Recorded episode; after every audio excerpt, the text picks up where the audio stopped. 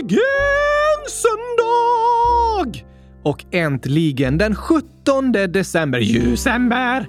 Och det nionde avsnittet i Storykalendern. Idag är det tredje advent! Just det, det är det också. Och eh, därmed en vecka kvar till julafton, eller kulafton som jag brukar kalla den. ja, just det. Vi önskar att ni alla ska få en kul jul med mycket glädje och skratt och gurkaglass! Jag vet inte om det passar på julbordet. Nej, ställ inte glassen på julbordet för då kanske den rullar iväg. Ställ chokladen på julbordet och eh, ge det en putt. Och så har du kvar gurkaglassen på bänken som inte försvinner någonstans. Okej, okay. kanske. Men eh, ska vi ta tända tredje ljuset idag innan vi hoppar in i storykalendern? Självklart! Hur länge har man firat advent? Det är lite svårt att veta, men antagligen sedan slutet av 400-talet. Då började advent firas som en förberedelse inför jul. Det firades genom att fasta. Satt de fast? Nej, fasta, alltså inte äta mat. En del av tiden i alla fall. Och det var på 1000-talet som julfastan fick namnet advent och bestämdes till fyra veckor. Aha!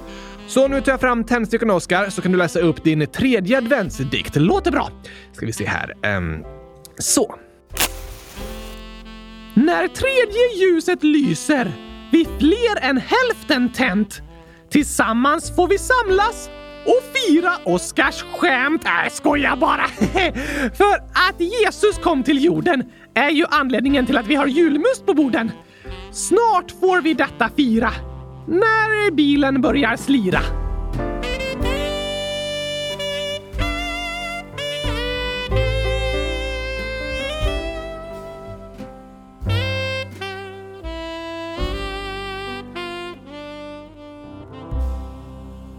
Snyggt rimmat. Vi kanske kan skapa en annan högtid när vi firar mina skämt? Kanske det. Men ja, julen firas ju till minne av Jesu födelse. Just det! Och du har rätt i att bilen slirar på en del vägar nu om det är snö och is på dem. Viktigt att köra försiktigt. Absolut. Hej, hej till alla som lyssnar i bilen! Hej på er! Nu inleder vi vår sista vecka med Storykalendern. Åh, sorgligt! Men det har varit så spännande hittills. Det håller jag med om. Vi hoppas att ni lyssnare också tyckt om avsnitten. Stort tack till alla er som har skrivit förslag och röstat och varit med och skapat berättelsen tillsammans med oss tusen tack! Och vi har en fråga här från Meja Gurkan, 9 år, som skriver avsnittet när gurka gurka glass, så skrev ni gurkha gurka glass?” Just det! Det var väldigt uppmärksamt Meja Gurkan. Tokig felstavning, Gabriel. Lyssnarna missar ingenting!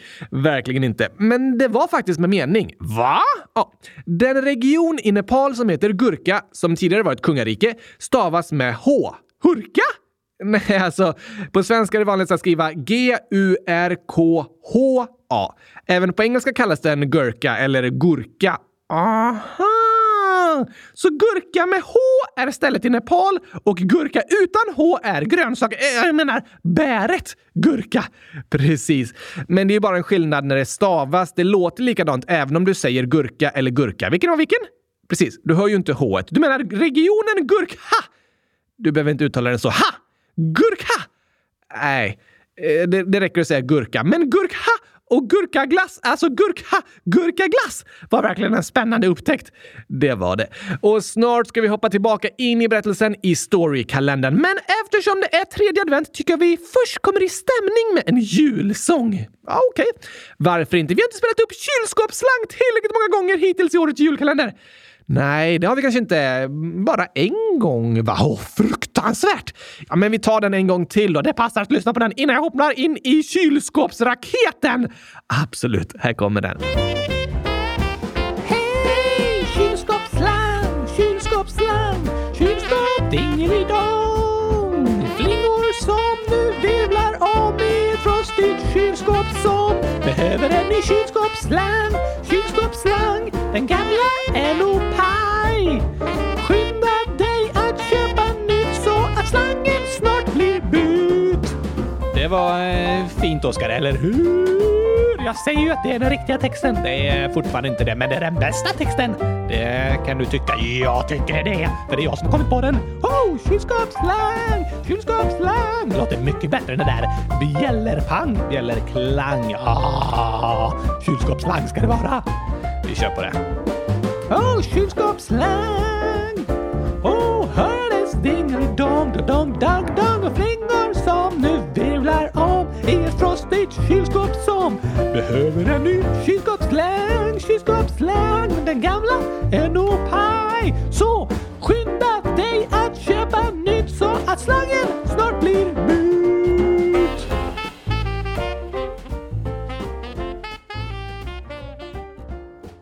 Så, nu är vi i julstämning! Härligt! Då ska vi tillbaka upp på Mount Everest, Sagarmata, som de i Nepal kallar berget. Just det, och år 1767 fanns inte namnet Mount Everest, så jag kallar det Sagarmata. Det är ju smart. Namnet eh, Mount Everest hittade inte britterna på förrän i mitten av 1800-talet. Men den stora frågan är ju vad som ska hända i berättelsen. Oj, oj, oj, oj, oj!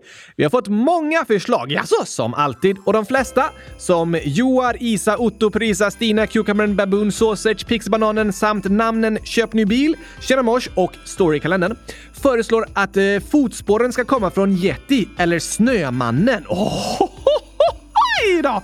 Bor han i Himalaya? Alltså det är ingen verklig varelse, men det finns många som tror att det bor ett stort snömonster uppe i bergen och säger sig ha sett stora spår i snön. Aha! Det finns olika namn på ett sånt monster i olika länder. Men Ebbe, Elise och Sigge Sagge Gurkason ger en liten twist på det hela och tycker du ska träffa chokladjättin, eller rättare sagt ett chokladmonster. Finns det chokladmonster i Himalaya? Nej, det gör det inte. Men det har ju hänt många påhittade saker i våra berättelser också. Vad, vad, vad, vadå? Alltså vadå? Digerdöden, Vasaloppet, Titanic, Vesuvius vulkanutbrott, Mesopotamien, Gurkakungariket. Det är väl verkliga händelser? Ja, men eh, det har ju blandats med påhittade saker. Att, att du hamnar i ett svart hål och reser i tiden, det är ju påhittat. Ja, men jag lever i fantasin, så det är inte påhittat. Eller alltså, det är ju påhittat, men det är inte påhittat att jag lever i fantasin. Så det är precis som vanligt. Ja, det är ju inte påhittat att du lever i fantasin, men det är samtidigt påhittat att du lever i fantasin. Ja, men allting är precis som vanligt. Ingenting påhittat. Och allting är påhittat. Ja, med mig är allting påhittat. Eh, rörigt. Men jag förstår din poäng. Eh, då kan vi väl även hitta på att det finns ett chokladmonster i Himalaya? Nej, om det inte finns ett chokladmonster i Himalaya på riktigt så kan du inte hitta på det nu. Det får du inte! Okej, Eh, vi får se. Vi har fler förslag. Eh, Leon, eh, Viggo och Ossian tycker du ska få se en snöleopard. Oh, det vore coolt! De är väldigt sällsynta, så det vore häftigt. Och katten CO12 tycker det kan vara en av tigrarnas avlägsna släktingar. aj, aj, aj, aj, aj, aj, de där tigrarna från avsnitt ett förföljer mig genom historien. Det gör de verkligen. Användaren Henrik föreslår att det ska finnas gurkaglass på berget. Ja, tack! Jag hoppas jag har kvar lite i väskorna. Det har du inte. Va? Och eh, Tara tror att jaken du har med dig på vandringen håller på att dö. Åh nej! Och Sixten, sju år, tror du ser ett vandrande kylskåp. Hashtag dröm! Medan Tabita och kylskåps-Nomi tror det kommer en lavin. Nej! Läskigt! Verkligen. Så vad händer då? Jag tror det blir lite av en kombination mellan lyssnarnas förslag, men inte ett chokladmonster! Låt se. Nej! Kom ihåg att allt är en berättelse, Oskar. Ja, det har du rätt i. Skönt att påminna sig om, eller hur? Då är det okej att det blir lite spännande, faktiskt, men inte med chokladmonster. Jag, jag ska tänka på saken. Nu sätter jag på gingen och hälsar kallt välkomna till nionde avsnittet i Storykalendern. Extra kallt välkomna på toppen av Sagarmata! Extra kallt välkomna dit.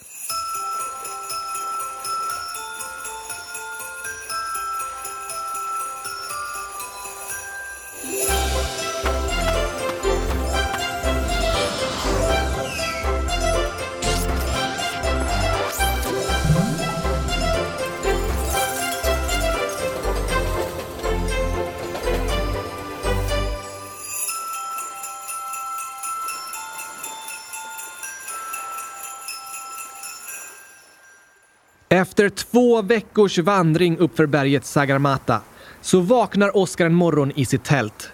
När han kliver ut ser han några spår i snön. Vad är det där? Spåren har en form han aldrig tidigare sett. Då tittar Oskar upp. Va? Han ser en främmande varelse framför sig. Ä- är det där verkligen? Han gnuggar sig i ögonen och kollar igen. Men då är varelsen borta. Vänta lite. Han kollar åt andra hållet. Där är den! Det, det, det, det är ett vandrande kylskåp! Oskar hade sett kylskåpsjättin. Men plötsligt försvann den igen. Hallå! Vart tog du vägen?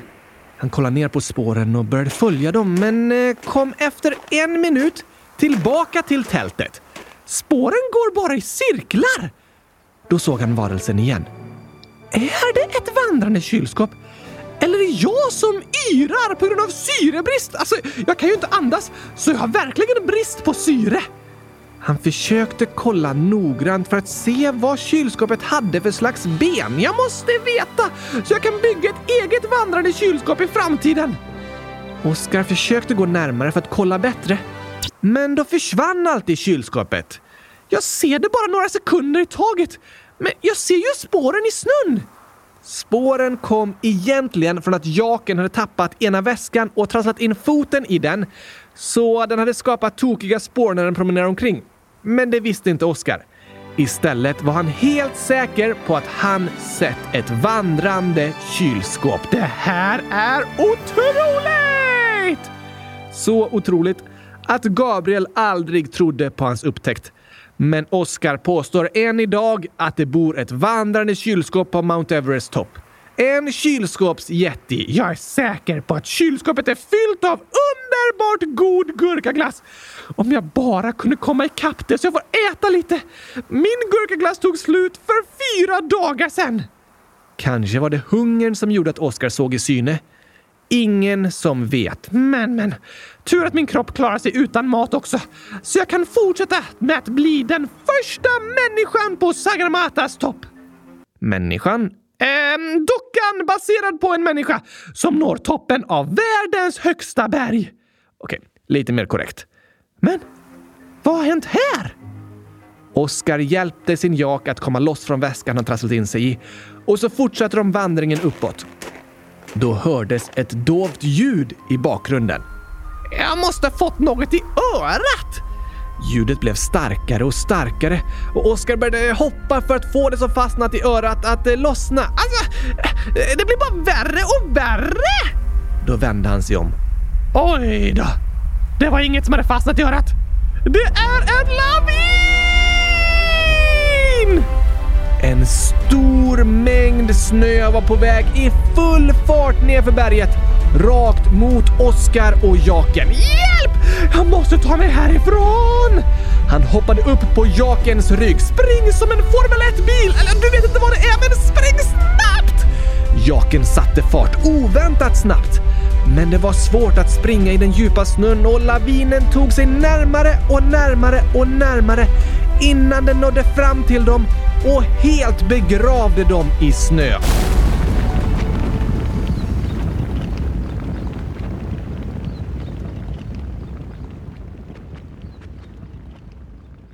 Oh no! Ja, jag håller med. Kunde inte sagt det bättre själv. Laviner är livsfarliga att hamna i och Oskar låg begravd tre meter under snön. Tur att jag inte behöver andas. Men hur ska jag ta mig härifrån? Varken Oskar eller Jaken kunde röra sig under det tunga snötäcket. Men då hörde de ett välbekant ljud. Skärmen! Oskar letade i fickan, men hittade den inte. Nej! Jag la den i jakfickan! Eller alltså, det hade varit bättre med jackfickan. Eh, det är inte en jakficka, utan en väska på jaken. Men vad gör jag nu? Oskar hade kastats av jakens rygg när lavinen slog ner över dem och de låg begravda i snön flera meter ifrån varandra. Hörru, jaken! Mm, kan du ta fram den där skärmen som ligger i din väska?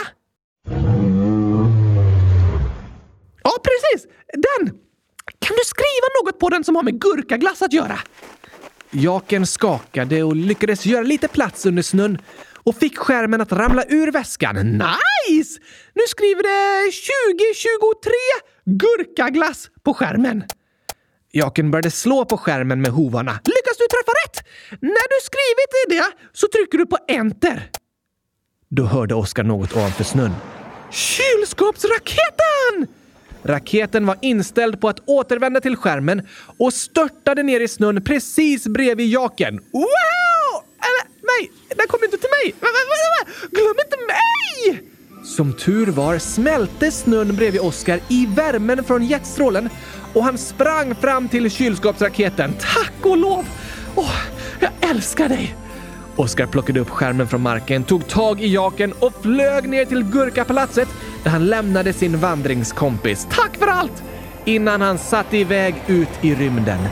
Jag lyckades visst inte bli första dockan att bestiga världens högsta berg. Men eh, det här är i alla fall bättre än att sitta fast under snön. Kylskåpsraketen flög genom tid och rum innan den återvände till atmosfären. Snälla säg att jag är hemma igen! Det var han inte. Problemet var att jaken inte hade varit särskilt lyckosam när han skulle skriva på skärmen med sina hovar. Det enda som hände var att det kom massa snö som smälte på skärmen och den helt täcktes av vatten.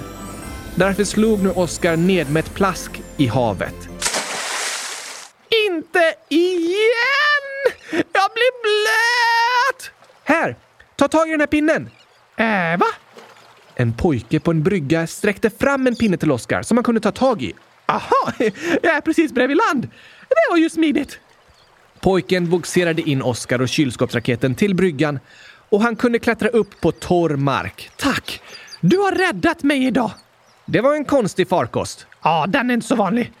Det är en dag med många spektakulära farkoster idag. Vad menar du? Ja, det är ju därför alla är här. Då kollade Oskar runt och såg tusentals människor. Var är jag någonstans? I Stockholms hamn. Stockholm!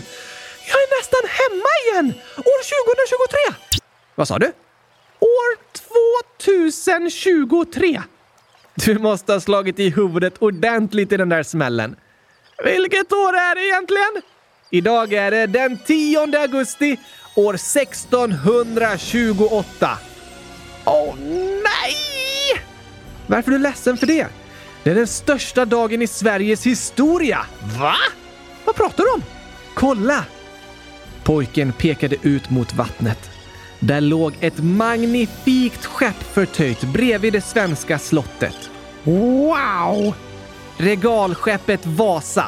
61 meter långt, 69 meter om du räknar med bogspröt.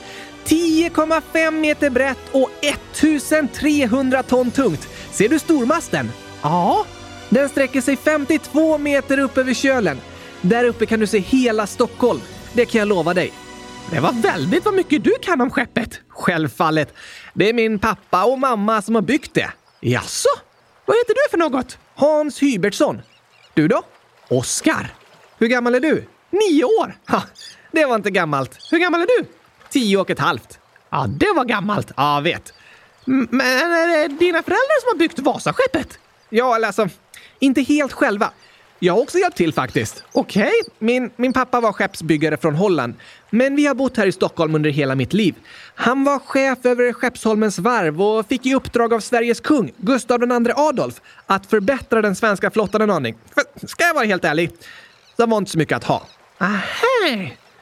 År 1628 var det tio år in i 30-åriga kriget. Under den tid som brukar kallas för Sveriges stormaktstid.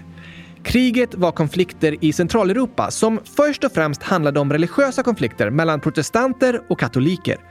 Gustav II Adolf brukar kallas för krigarkungen och han var med och tog Sverige från att vara ett litet fattigt kungarike i norr till att styra över stora delar av Östersjön. Han hade gjort Sverige involverade i 30-åriga kriget och var även i krig med Polen och behövde därför förbättra den svenska flottan. Så Vasaskeppet ett krigsskepp? Absolut, svarade Hans. Ser du hålen på sidorna? Det är 72 kanonportar. Tro mig, du vill inte vara på det skepp som möter regalskeppet Vasa ute på havet. I eldkraft så kollar du i detta nu på världens mäktigaste krigsskepp. Även den spanska kungen ser med avundsjuka på det här. Och det var exakt vad Gustav II Adolf ville. Aha! Ah, är det kungen där borta? Nej, han är i Polen. Och han är väldigt stressad på att få dit skeppet så snart som möjligt. Okej, så det är dit Vasaskeppet är på väg? Ja, snarast möjligt. Men mm, mamma och Hein är lite oroliga. Vem är Hein? Pappas assistent. Han tog över bygget när pappa dog och mamma tog över chefskapet för varvet. Åh, jag beklagar. Tack. Jag tycker synd om pappa som aldrig fick se sitt skepp bli färdigbyggt.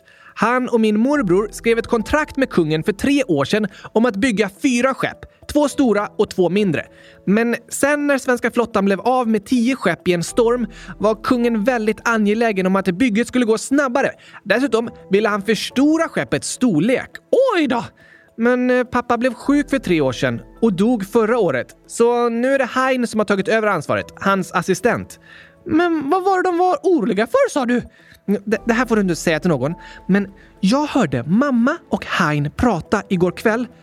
Alltså, de gjorde ett stabilitetstest av skeppet för några månader sedan då 30 sjömän sprang fram och tillbaka över skeppet för att se hur mycket det skulle kränga. Men testet fick avbrytas efter bara tre vändor. Va? Amiral Fleming var också där och han blev väldigt orolig över resultatet. Så skeppet är instabilt? Shh! Ingen här får veta att vi vet det. Okej? Okay. Amiralen ville att kungen skulle komma hit till Stockholm, men han är upptagen i Polen och kräver att skeppet ska bli stridsdugligt så snart som möjligt.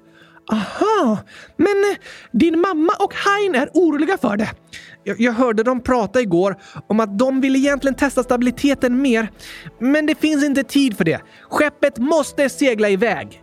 Det är många här för att kolla i alla fall. Ja, hela Stockholm har samlats denna dag. Det är en stolt dag för Sverige har byggt världens vackraste och mäktigaste skepp. Den stora symbolen för Gustav Adolfs framsteg. Är det så alla beskriver skeppet? Självfallet. Ser du leendena på alla som är här? Det här skeppet är ett bevis på Sveriges storhet och kraft. Aha! Då hörde de klockorna slå. Åh, nu är klockan fyra. När ger sig skeppet av? När som helst. Vi har väntat i flera timmar, men nu borde de snart vara klara. Mycket riktigt så var Vasaskeppet redo för sin jungfrufärd. Till folkets jubel lämnade bryggan och seglade ut mot havet. Woho! Lycka till! Lyckan bland åskådarna var obeskrivlig när regalskeppet Vasa, symbolen för svenska rikets framgång, gav sig av. Det är lite svårt att se. Eh, det försvinner ganska snabbt bortåt. Ja, fast det här är ingen fart alls i jämförelse med hur snabbt det kan åka ute på öppna havet. Alltså, det kan jag tänka mig. Vattnet i Stockholm var fyllt av småbåtar som ville se skeppet segla iväg. Utanför Tranbodarna, vid det som idag är Slussen, hissades fyra av skeppets tio segel. Kanonportarna var öppna så att kanonerna kunde skjuta ett salut. Wow! Det där var mäktigt! Men nu ser det inte alls! Vasaskeppet hade nu seglat nästan en kilometer från slottet Tre Kronor där det legat förtöjt. Jag måste komma lite närmare så, så jag kan se vad som händer! Vill du också med Hans? Eh, jag, jag stannar här. Jag måste hitta mamma sen. Okej, okay. eh, vad ska jag göra då? Mm. Ja, jag har en idé! Oskar hoppade ner i kylskåpsraketen. Finns det något sätt att starta den här jetmotorn, eller jetmotorn, eller vad det nu är, utan att börja resa i tiden? Han letade och letade och hittade till slut en spak att dra i. Han testade. Wow! Motorn startade med en smäll och kylskåpsraketen satte full fart rakt mot Vasaskeppet. Aj, aj, aj, aj, aj, aj, aj! Jag måste svänga! Oskar lyckades vrida raketen åt sidan så att han precis undvek att krascha in i skeppet. Ho! Vilken tur! Men raketen hade skapat en stor vindpust som fyllde seglen och skeppet började luta. Det drogs ner mot ena sidan, men lyckades till slut ta sig upp igen. Samtidigt hade Oskar stängt av motorn och slagit ner i vattnet långt borta. Oh, det var nära ögat. Jag ser ingenting härifrån heller. Jag får nog ta mig tillbaka. Han plaskade i vattnet med en pinne och lyckades vrida runt kylskåpsraketen och startade sedan jetmotorn igen. Oskar flög rakt mot skeppet från andra hållet och den här gången lyckades han inte väja undan i tid utan flög rakt förbi seglen och slog ner i vattnet på andra sidan skeppet. Men raketen hade skapat en så stark vindpust att den fick Vasaskeppet luta så kraftigt att vatten började forsa in genom de öppna kanonportarna på nedre batteridäck. Det fick skeppet att börja sjunka. Oh no! Katastrofen var ett faktum. Regalskeppet Vasa sjönk mot botten. Folket på land och på båtarna runt omkring kunde inte tro sina ögon. Men deras blickar vändes genast mot Oskar. Eh, förlåt! Det var inte meningen. Jag ville bara se lite bättre. Alltså, det, det var inte bara mitt fel. Skeppet var felbyggt. Det klarade inte minsta vindpust. Så farligt var det inte. Då hörde Oskar ett välkommet ljud. Tack! Jag måste verkligen härifrån! Så snabbt han kunde skrev han Framtiden på skärmen och kylskåpsraketen satte full fart ut mot rymden. Det där gick inte riktigt som jag hade tänkt mig. Kvar på land stod förvånade människor. Världens mäktigaste skepp hade sjunkit mitt framför deras ögon efter att inte ha seglat mer än en kilometer. De flesta människorna på skeppet hade lyckats hoppa av och ta sig i land 120 meter bort. Men ett 30-tal lyckades inte ta sig av i tid utan sjönk mot havsbotten tillsammans med regalskeppet Vasa. Allting hade gått på bara några minuter. Skrytbygget hade blivit ett fiasko. Utredningar gjordes och kaptenen kallades till förhör för att ta reda på vad som hade hänt. De kom snabbt fram till att olyckan inträffat på grund av att skeppet var instabilt.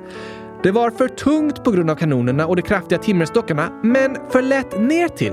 Det hade behövts mer barlast, alltså tyngd i botten, för att det skulle vara stabilt. När vinden väl tog tag i skeppet så lyckades det inte hålla sig rakt.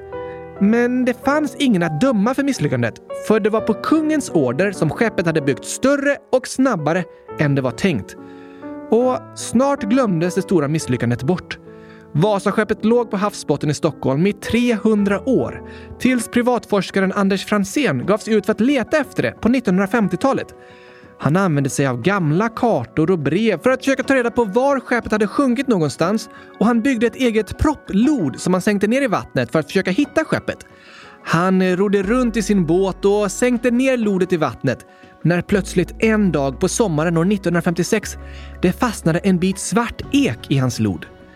Dykaren Per Edvin Fälting fick dyka ner för att undersöka och ropade upp i sin dykartelefon. Jag ser inget, för här är kolsvart, men jag känner något stort. Det, det är en skeppssida. Här kommer en kanonport. Här är en till. Det är två rader. Det måste vara Vasa. Några år senare, den 24 april år 1961, togs skeppet Vasa upp ovanför ytan efter att ha legat på havets botten i 333 år. Det skedde på direktsänd tv och människor över hela världen följde händelsen. Det var en av de första direktsända tv-sändningarna i Sveriges historia. Nästa år visades skeppet upp för allmänheten för första gången och år 1990 öppnade Vasamuseet där både skeppet och dess föremål visas upp för allmänheten. Det är idag Sveriges mest besökta museum med över 1,5 miljoner besökare varje år. För på Vasaskeppet är det som att eh, tiden stod still i 333 år. Kring skeppet hittades tusentals föremål som kläder, vapen, verktyg, mynt, mat och så. Så när det bärgades så blev det en inblick i hur Sverige såg ut för hundratals år sedan. Det är dessutom det bäst bevarade 1600-talsskeppet i hela världen. Så det som var en katastrof för 400 år sedan är idag en väldigt populär sevärdhet och en slags tidsmaskin att gå in i. Men på tal om tidsmaskiner så landade Oscar på jorden igen med en stor krasch. Ah. Okej. Okay. Jag har uppfunnit hjulet och elkylskåpet, kommit på en ny pizzasmak och eh, upptäckt Pompeji och så hittade jag på gurkaglassen också. Eller gurka-gurkaglassen om jag ska vara mer korrekt. Så jag har även räddat människor från Titanic, eh, varit gott sällskap under digerdöden och hjälpt självaste Gustav Vasa. Men eh, sen eh, sänkte jag skeppet med samma namn. Eh, så mycket gott, lite negativt. Men jag ska nog vara försiktig så jag inte orsakar en till katastrof. Då susade något märkligt förbi hans huvud. Vad var det där för något? Och var är jag någonstans? Oskar hade fått som han ville. Han hade rest framåt i tiden, men lite längre än han hade tänkt sig. För Oskar hade landat på jorden igen år 2123.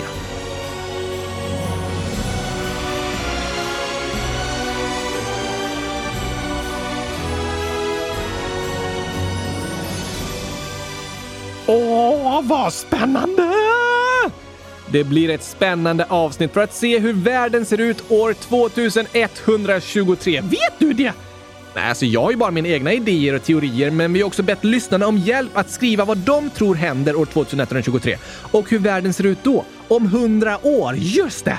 Så skriv era bästa idéer i frågelådan och i kommentarerna på Spotify. Gör det!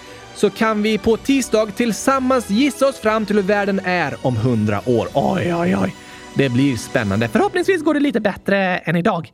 Ja, det var inte så bra att sänka Vasaskeppet, men det var inte mitt fel! Det klarar inte minsta vindpust! Nej, det är helt sant, Oskar. Det var ett eh, skrytbygge som slutade i ett praktfiasko. Ett exempel på hur fel det kan gå om en chef bestämmer för mycket saker som man inte vet något om. Du menar att kungen bestämde hur han ville ha skeppet istället för att låta experterna bestämma vad som var bäst? Ja, tack! Det är sant. Det är viktigt att lyssna på de som är duktiga på det de gör och låta dem göra det på bästa sätt. För om den som bestämmer och har mycket makt inte får bli ifrågasatt, då kan det sluta riktigt illa. Det är en bra reflektion, Oskar. I det här fallet så var det ingen som riktigt kunde säga emot kungen. Ingen vågade eller kunde kritisera honom. Och då kan det sluta väldigt illa. Som ledare är det viktigt att vara ödmjuk och öppen för kritik. Det är det. Och i en demokrati är det viktigt att det är möjligt att granska och kritisera de som bestämmer. För liknande katastrofer som det som skedde med Vasaskeppet har skett i många diktaturer där ledare har haft stor makt och experter och rådgivare inte har vågat eller kunnat säga emot dem. Aha! Det är viktigt att vara ödmjuk och acceptera att jag kanske har fel. För när en person, särskilt en person med mycket makt, tänker “Jag vet allt. Jag har aldrig fel. Den som ifrågasätter mig har fel.” Då kan det sluta väldigt, väldigt illa. Som eh, Vasaskeppet. Det är ett exempel som som tur var inte drabbade så många människor, även om det var flera stycken som dog ombord på skeppet. Men ledare som har trott att de själva kan och vet allt och som inte låter sig kritiseras har även lett till fruktansvärda svältkatastrofer och såklart krig och konflikter som drabbat miljontals människor. Oj då! Så att vara ödmjuk och acceptera att man inte kan och vet allt, utan måste lära sig från andra och lyssna på vad de säger. Det är en viktig reflektion. Ja tack! Och nu fortsätter vi med viktiga saker, nämligen dagens skämt! Härligt!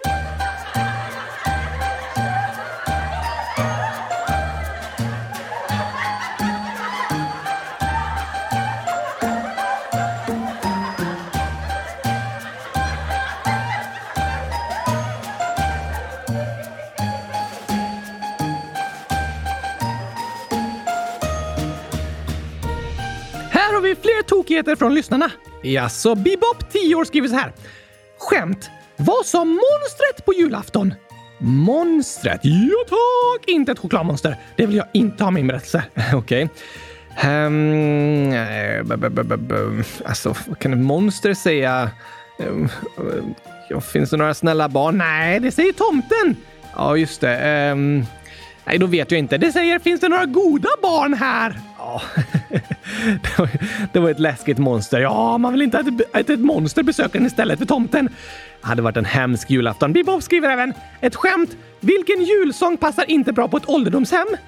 Mm, jag vet inte. Last Christmas. PS. Happy, happy, happy, happy, happy, happy, happy, happy. Tack för mig, potatismos. Ah, Aj, den var tokig du. PS.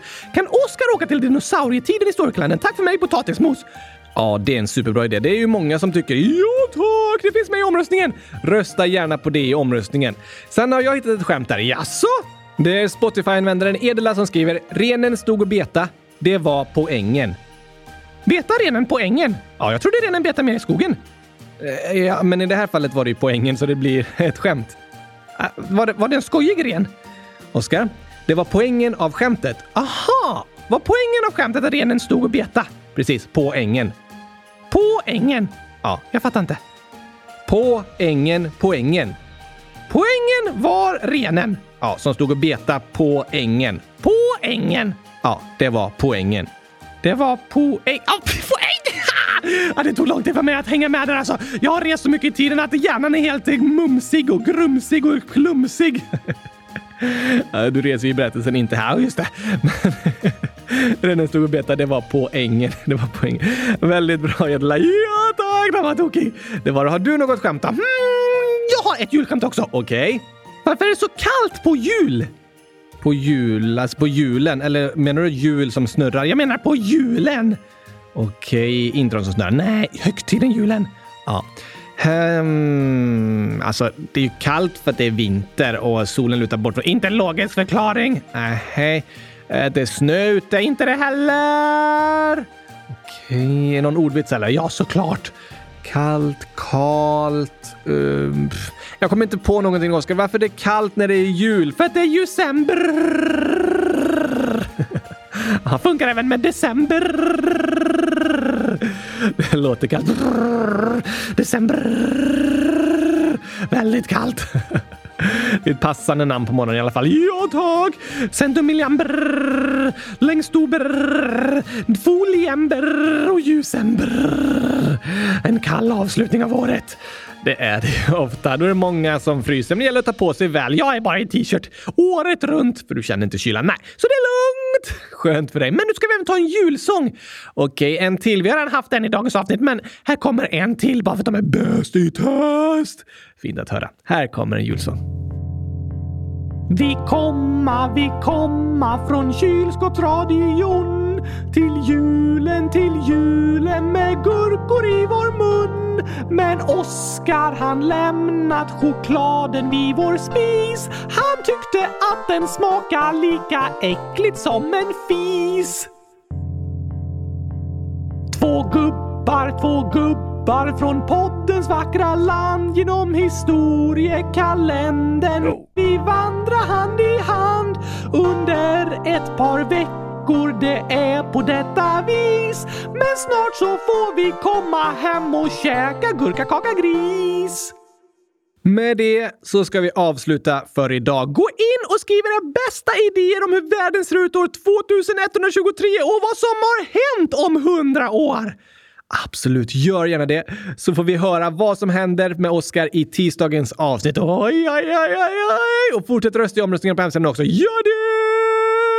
Så får vi se vart vi åker sen på torsdag. Och sen så kommer ju avsnitt på lördag och söndag också. Både 23 och 24. Fantastiskt! Ja, ja, ja, jag har längtat till de sista dagarna i den här storykalendern! Det kommer bli väldigt spännande. Men innan vi säger hej då idag så har vi också några avslutande födelsedagshälsningar. Yes, yes, yes! Viggo, 9 år, skriver Hej! Min hund Hasse, Hans-Göran, fyllde sju år den 14 december. Kan ni gratta han? Tack i sådana fall. Ja, såklart gör vi det! Grattis i efterskott Hasse!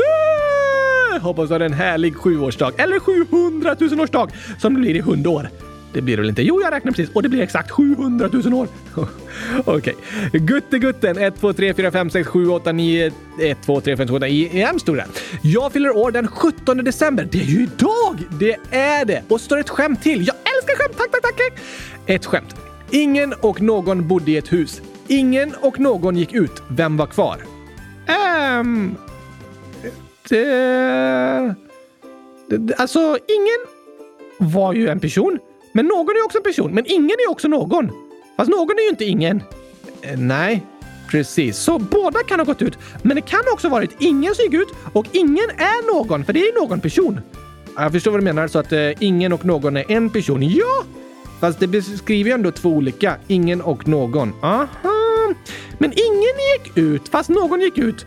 Då kanske ingen gick ut, alltså ingen person. Men någon gick ut, så då bara en som gick ut, så ingen är kvar. Aha, du menar att en person som heter ingen är kvar? Ja, en person är kvar! Mm, nej, det stämmer inte. Det här var riktigt klurigt. Det är väldigt klurigt med de här namnen faktiskt. Vill du veta svaret? Ja, tack, gärna! Guttegutten skriver svar och. Och vadå? Och är kvar. Jag fattar inte. Ingen och någon bodde i ett hus. Aha! Sen stod det ingen o någon gick ut. Det stod inte ingen och någon. Nej, precis. Så och är kvar. Aj, aj, aj, aj, aj. Den var klurifaxig. Väldigt rörigt. Vi var helt bortlurade där. Ja, det var vi! Men vi vill säga gratis, gratis, gratis, gratis, gratis, gratis, gratis, grattis på födelsedagen idag, guttegubben! Hoppas du får en underbar födelsedag och blir riktigt grattad och känner dig omtyckt och älskad och får äta 100 000 liter gurkaglass. Eller något som du tycker om. Gurkaglass önskar jag dig. Du önskar dig allt gott, eller önskar gutten gutten allt gott. Precis! Det önskar vi dig verkligen. Ha det bäst i test. Ja, tack! Och även Gurkis 9 år skriver Hej kylskåpsradion. Min kompis Ester fyller 9 år den 17 december. Kan ni gratta henne? Ja, såklart! Och ett till skämt. Nämen, är det sant? I Ellas familj är de fyra syskon. De heter Juni, Juli, Augusti. Men vad heter den sista? Uh, alltså när du börjar på juni så borde ju den sista bli september. Det var fel. Maj då? Alltså före juni, juli, augusti? Inte heller. Ah, såklart, såklart. Centum milliamber. Nej. Va? Juni, juli, augusti. Oktober? Inte helt logiskt, men ändå. Inte heller rätt. December? Nej. De kanske är på månaderna de är födda då, så en, en född i juni, en i juli, augusti och så kan vi säga vad som helst. Februari. Också fel. Är det något månadsnamn? Nej, det är det inte. Va? Va? Så tre månadsnamn men inte det sista? Hur ska jag då kunna veta vad det är? Det står ju i frågan. Va? Jag fattar inte! I allas familj är de fyra syskon. Juni, juli, augusti och... Hmm... Onsdag? Inte det heller. Jag vet inte! Alltså, det står inte svaret här, men jag gissar att det är Ella. Aha! Ellas familj, fyra syskon! Den var bra. Alltså, den är så luriga de skämten. De är så luriga och de lyckas nästan alltid lura dig, Oskar. Ja, varje gång. Alltså, jag ser vad det står, men jag tänker inte på att det är den personens familj. Nej, väldigt tokigt. Och vi vill hälsa 100 000 grattis till Ester på nioårsdagen idag! Oj, oj, oj, oj! Välkommen till oss i fantastiska nioåringar!